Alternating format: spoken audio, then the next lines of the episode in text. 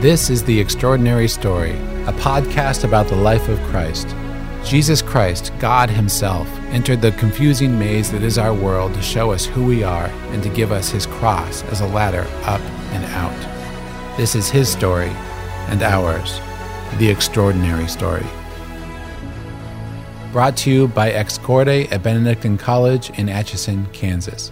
Written and hosted by Tom Hoopes.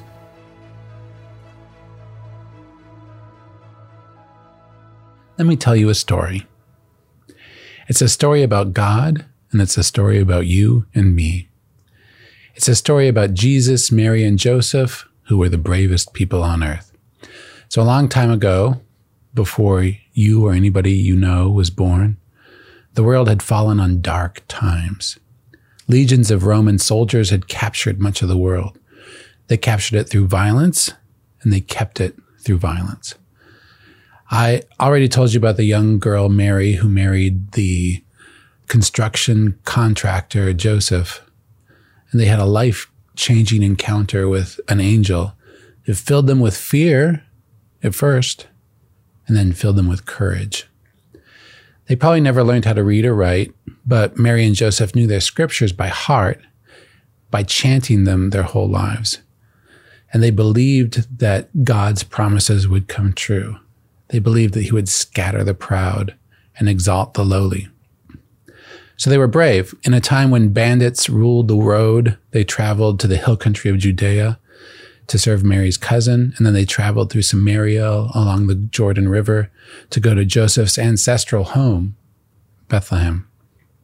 They lived in a time when, if you obeyed the Romans, good things came your way, goods from all over the world. If you disobeyed the Romans, bad things happened in your life. And as a warning, as you approached Jerusalem, you sometimes saw men writhing in their death throes on boards like giant billboards of fear, the crucifixes. Mary and Joseph weren't afraid of the mighty Caesar Augustus who called himself the Son of God and who loved to take over new territory and announce the good news that the Son of God was now among them and had taken over their land. They knew Caesar was not the Son of God. They knew there was another Son of God to be expected. So they threw themselves into the teeth of the Roman Empire, not afraid at all of Caesar Augustus. And Mary and Joseph had the most difficult last week before Christmas of any couple in history, right? They didn't have to wait in lines at traffic lights or rush to stores or stay up late wrapping presents. Instead, they plodded along with a caravan during the day, slept unprotected under the stars at night. And they didn't have to get their house ready for company. Instead, they had to find a house, find a place to give birth to the Son of God even when there was no room for them in the inn.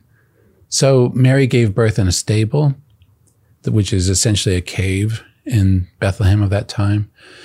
And there, warmed by the breath of the donkey and the ox, her baby was born. She wrapped him in swaddling clothes, which was a tight kind of bandage that kept the child's arms close to them so they felt like they were still in the womb.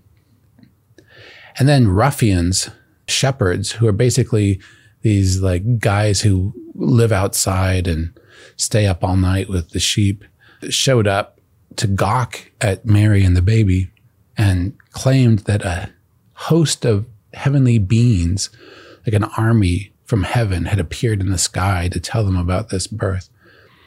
But they weren't afraid of any of that because trusting the promise, God literally made them the bravest people on earth.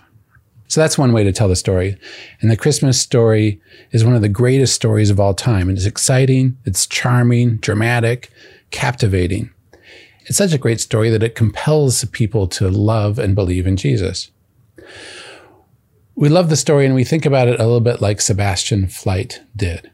He was a British aristocratic Catholic character in Evelyn Waugh's novel Brideshead Revisited. And so the protagonist of the story, Charles Ryder, doesn't believe in Christianity and kind of tries to commiserate with Sebastian when he realizes he's in this hardcore Catholic family. He said, I suppose they try to make you believe an awful lot of nonsense. Is it nonsense? asked Sebastian. I wish it were. It sometimes sounds terribly reasonable to me. But, my dear Sebastian, you can't seriously believe it all, can't I? I mean, Christmas and the star and the three kings and the ox and the ass. Oh, yes, I believe that. It's a lovely idea. Charles says, But you can't believe things just because they're a lovely idea. But I do, he said. That's how I believe. And that's how a lot of us believe it. And that really upsets people who want to reject Christianity. Every year you see attempts to paint this story as a myth from every conceivable view to try to desperately get people to not believe in this charming story just because it's charming. But Luke, in his account of Christmas, which is the most famous one, it's the one that uh, Linus reads in uh, the Peanuts Christmas special. He carefully starts out telling the story to make it very clear that he means for it to be history, not myth. He says, In those days, a decree went out from Caesar Augustus that all the world should be registered. This was the first registration when Quirinius was governor of Syria. They all went to be registered, each to his own town. I watched a TED talk recently called Fact Checking the Bible by David Ellis Dickerson. It's this guy who was hired to do a TV quiz show on the Bible, and his talk is a way for him to talk about how totally flawed the Bible is and to laugh at its stories. Anyway, he's a typical example of people trying to demythologize the story. He said almost everything in that account about Caesar Augustus and Quirinius was wrong. So there's no such census mentioned anywhere in antiquity. Quirinius was not governor of Syria at the time that Jesus would have been born.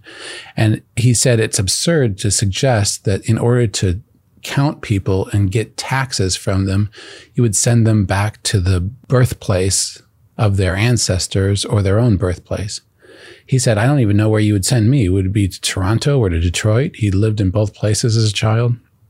I watched this and then I did a minute and a half of research and realized that everything he said was wrong. So, first of all, about the dating of the birth of Jesus. We think of the year zero as the year that Jesus was born. And in fact, in the year 2000, we celebrated the 2000th anniversary of Jesus' birth. But really, the monk who came up with that calendar system was off a little bit. And so scholars generally think that Jesus was born sometime between the year 6 BC and 4 BC somewhere in there. Well, censuses at the time were painstaking, years long things. And we do have evidence that there was a census in the area in 6 AD. So that's not far off, maybe 10 years from uh, the actual birth date of Jesus. And but these these censuses happened in stages. So when you said there was a census in such and such a year, you're picking maybe the completion of the census, maybe the start of the third phase of the census there's not a date on which the census begins. And the text of the Bible literally says the first registration. So maybe this was the first step in a process of this census. And Quirinius was not yet governor of Syria. That's true, but he would soon be governor of Syria. And you could certainly imagine that he was the guy in charge of this census for the governor's office. So, you know, six in one, half dozen in the other. The title applies to what he was doing. And then Dickerson's whole notion that it's silly to send somebody back to their ancestral land for a census is entirely anachronistic, right? Joseph would probably have had property still in Bethlehem. He certainly had family connections in Bethlehem, so he needed to be counted as a Bethlehem guy in one sense or another. Anyway, I found these answers by looking at Jesus of Nazareth, the infancy narratives. This is a book by Benedict XVI. And uh, he does a lot of work in that book answering these sorts of things. And he's dealing with scholars who put much more effort into it than Dickerson had. And I love one Protestant theologian he quotes from the 21st century, Klaus Berger. Even when there is only a single attestation of an event in the Bible, one must suppose, until the contrary is proven, that the evangelists did not intend to deceive their readers, but rather to inform them concerning historical events. To contest the historicity of this account on mere suspicion exceeds every imaginable competence of historians. End quote from Klaus Berger. So, yes, I believe that the Christmas story is true, and not just because it's a lovely idea, uh, but because it checks out.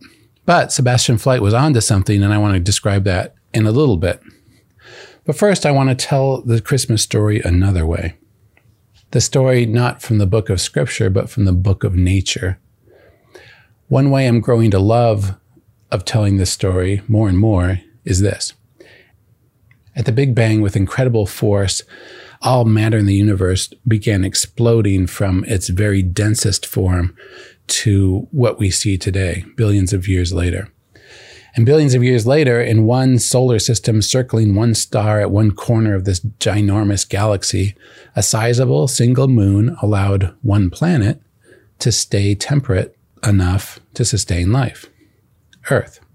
So life did develop here over billions of years, becoming ever more complex until pre humans and then human beings were developed in Northern Africa.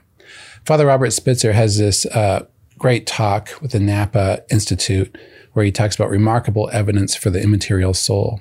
And he describes how a language event 70,000 years ago caused just this enormous difference in anthropological findings. He says Noam Chomsky and others are trying to figure out how this possibly could have happened genetically. Uh, Spitzer says it didn't happen genetically, it happened genetically plus with the origin of the human soul. So, what's a human soul? Well, it means that we are someone and not something. We are each capable of self knowledge, self possession, and also freely giving ourselves to others and to God. We're embodied and embedded. We're embodied because our soul and body is one thing uh, with remarkable abilities of intellect and reason that come literally from our brain. We're embedded because we only make sense in communities. So the remarkable things that our organs do are, in fact, directed toward communion with others. We can use abstract thinking and use nouns and prepositions and cases and imperatives and grammar. We can use symbolic reasoning to put shapes to use, making complex tools or to paint pictures or to solve problems. Wonder and awe fuel our imagination and drive us to question current circumstances and discover new possibilities to enrich our lives. We are embodied and embedded. We are given these amazing capabilities in our minds that we can then use to connect with others. And don't think about the soul as a separate, invisible person inside yourself.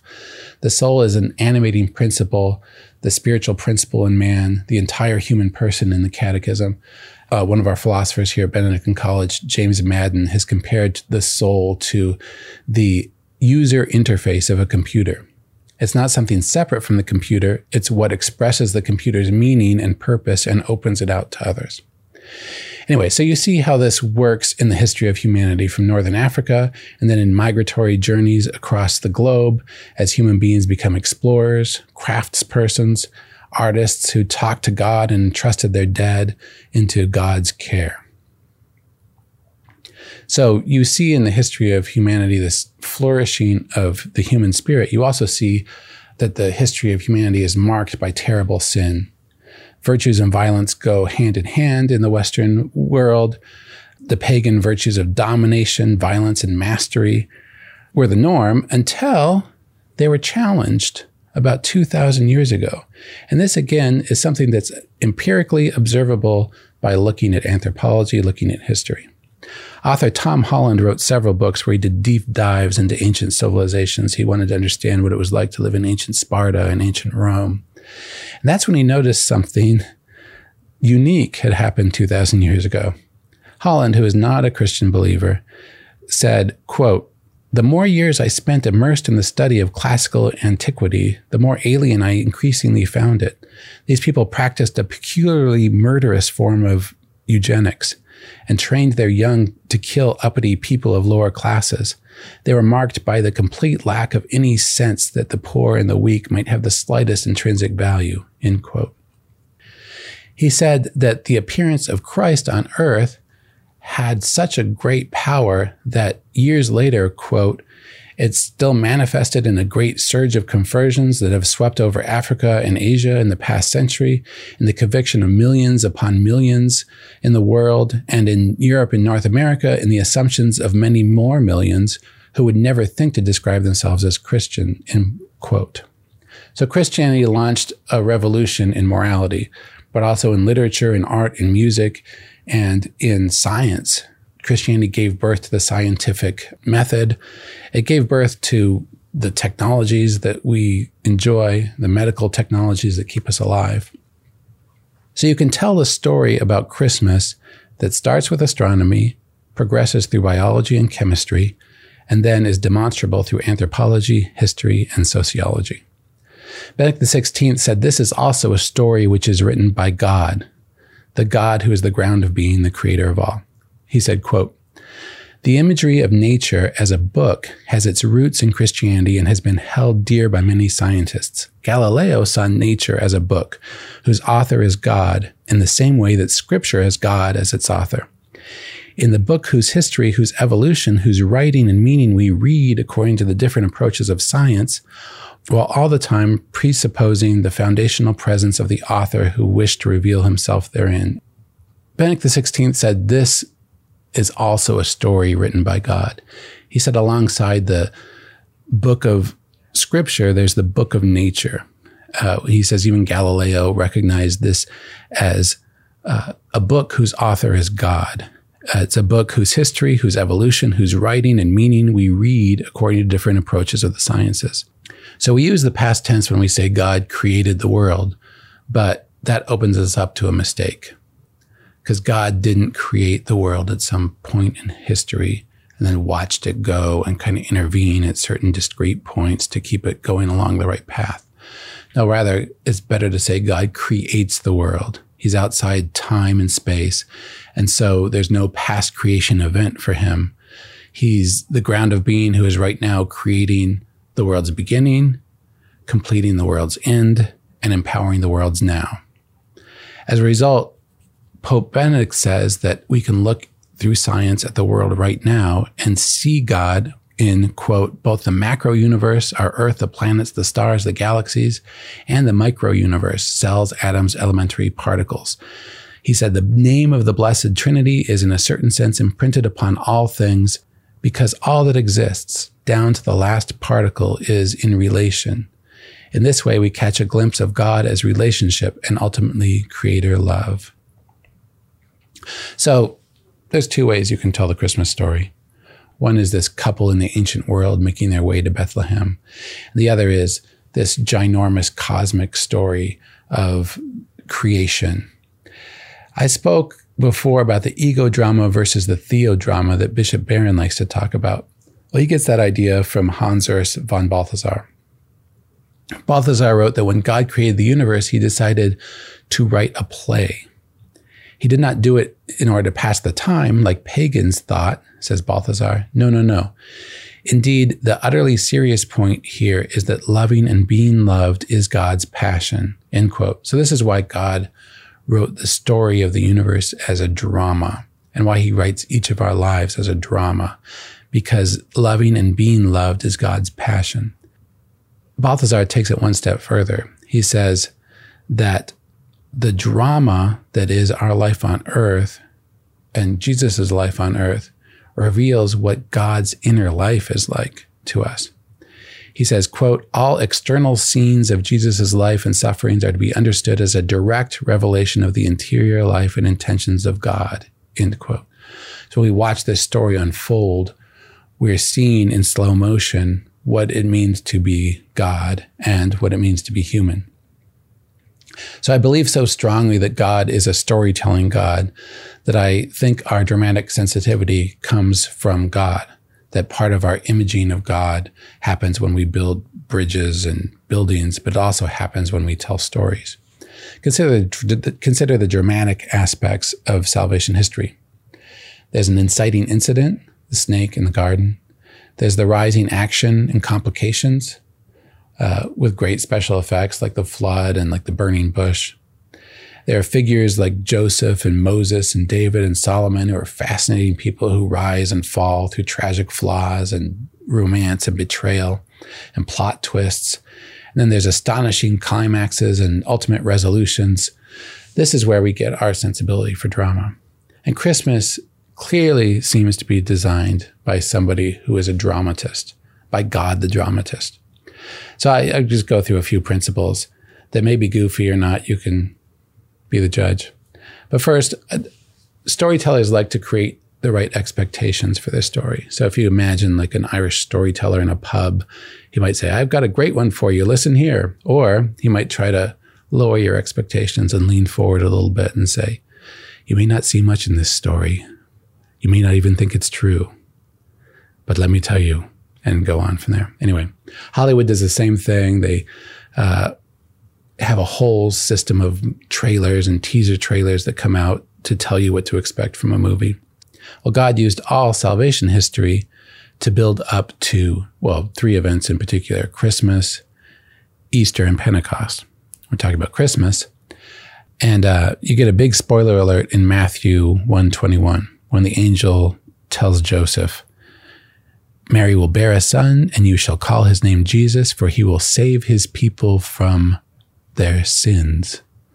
That save them from their sins is a spoiler alert. So, but we'll get to that later on in the extraordinary story.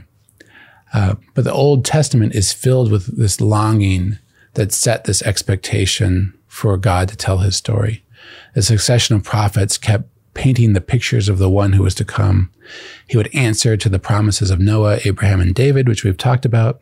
He would be born of a virgin, which we haven't talked about. He would be born in Bethlehem. Caravans would come from the east as Gentiles were won over by him. He would be a healer. He would bring justice. He would bring peace. He would suffer and die as a sacrifice for our sins, the sins of his people. Uh, and finally, Daniel described this divine figure who he called the Son of Man, significantly, who had come to power after successive empires fell. So I described a lot of actually preparation that was done outside of the Jewish world for Christ as well in my Catholic Living podcast on Christlessness. So I won't repeat it here. But God set expectations throughout the whole world that this person was coming and he's going to be a big deal. So another dramatic principle is always make your entrances count. Right, this is one of the ones that my mother taught me. She literally told me always make your entrances count. And then I noticed that she practiced it. Whenever she would come home from work, she would come in in a different way.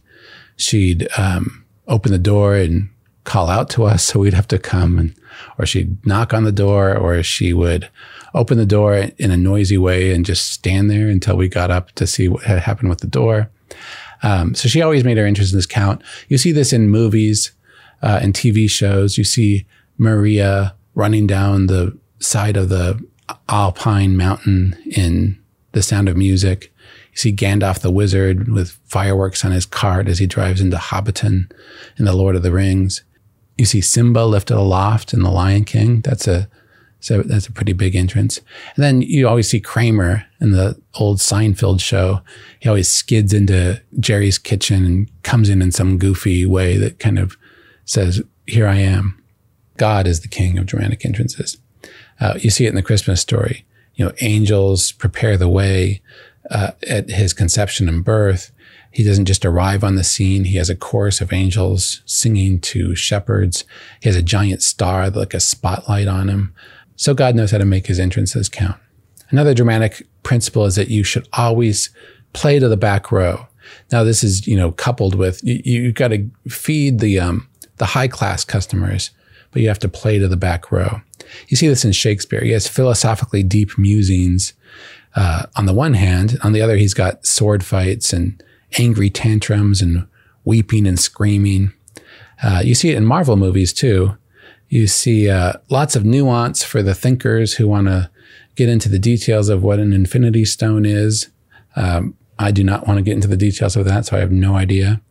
But you also see lots of emotion and action for people who just want to see a fun story unfold. Well, God's stories are the same way.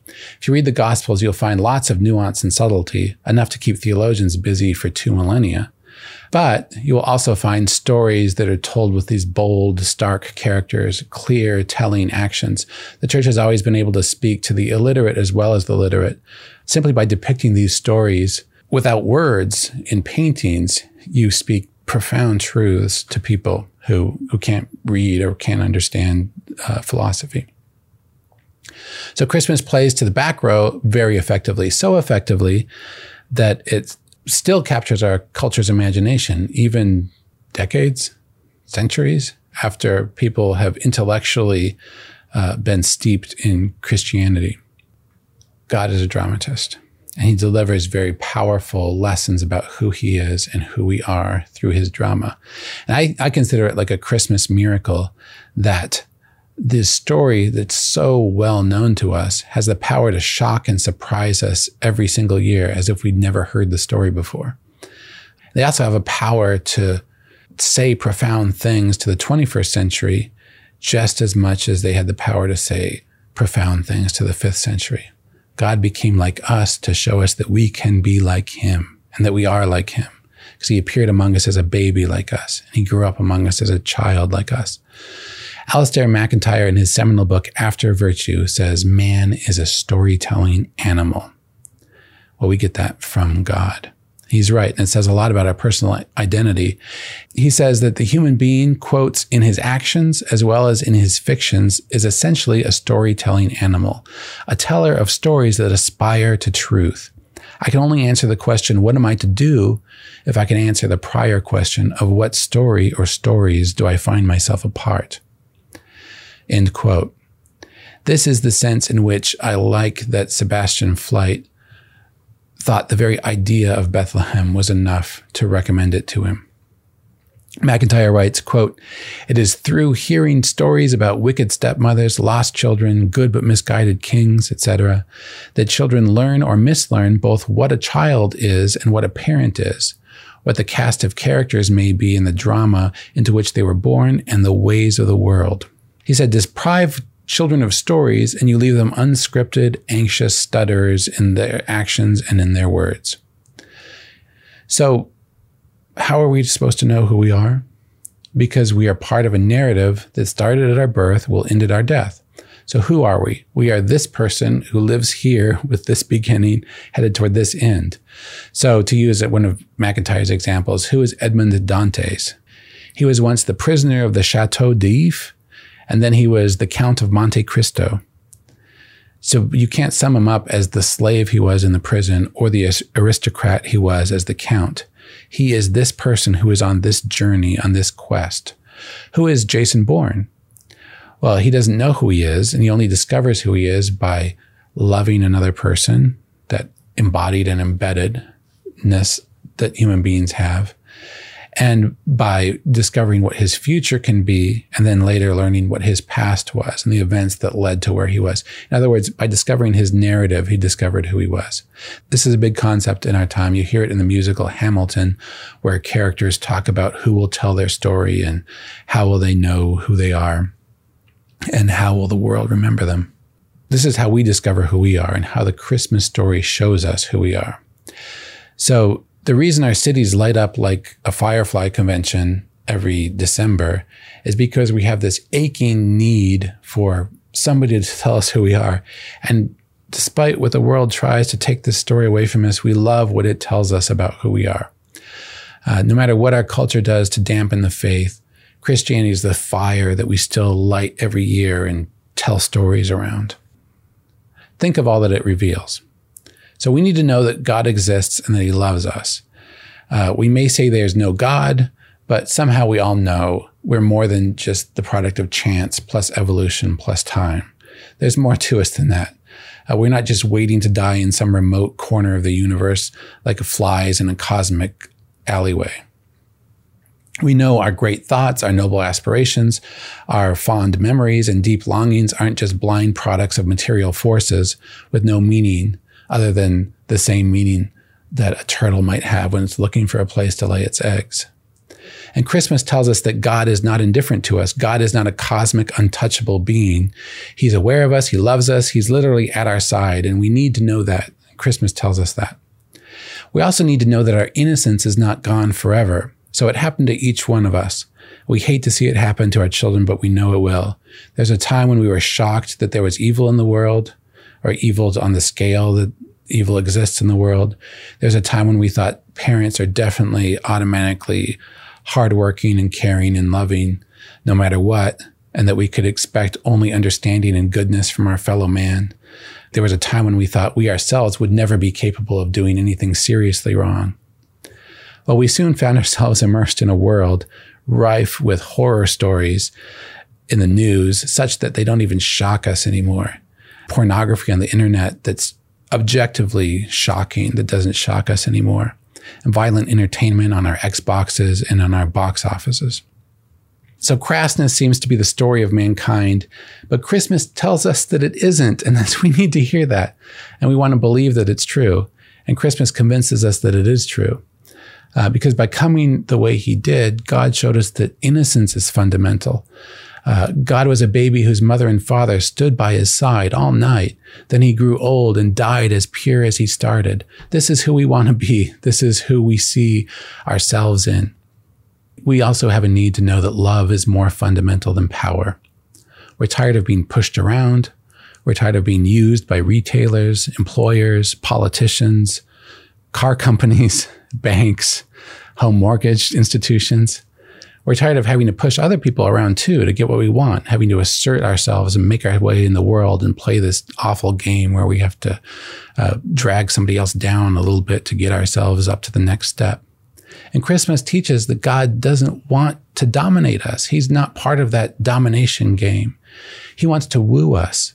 When he finally appears, he appears as a helpless infant. He doesn't compel anyone to his side. He attracts them with love. We respond with love when we see that, with this outpouring of gifts that we give to everybody. We want to give as many gifts as we break the bank and we pay for it for months because we want to give so much at Christmas. We also have this need for Christmas because we need to be one with all the people of the world. Okay, you see this over and over again this dream in pop culture. I want to teach the world a song and keep it company.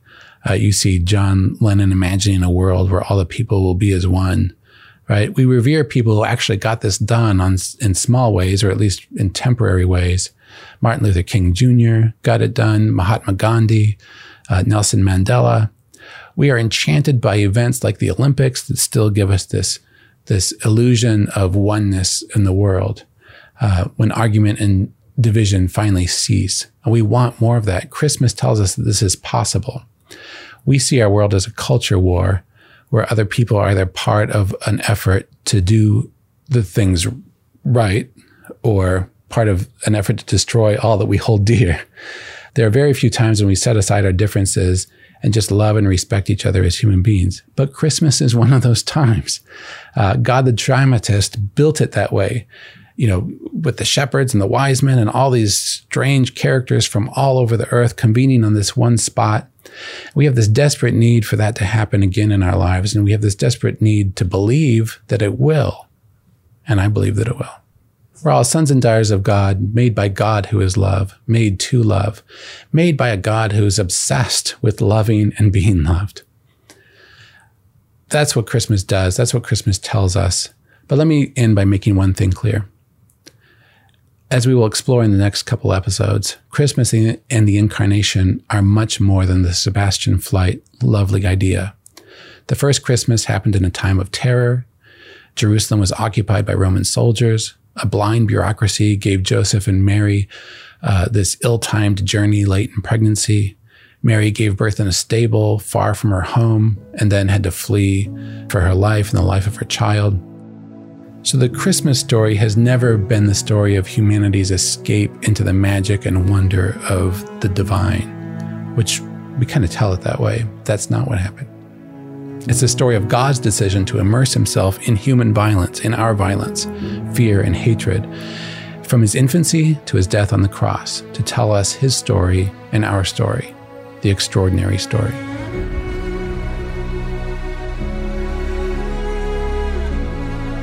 The Extraordinary Story is written by Tom Hoopes and produced by Ex Corde at Benedictine College in Atchison, Kansas. Our mission is to produce media that will transform culture in America through Benedictine's mission of community, faith, and scholarship. Visit us at excorde.org.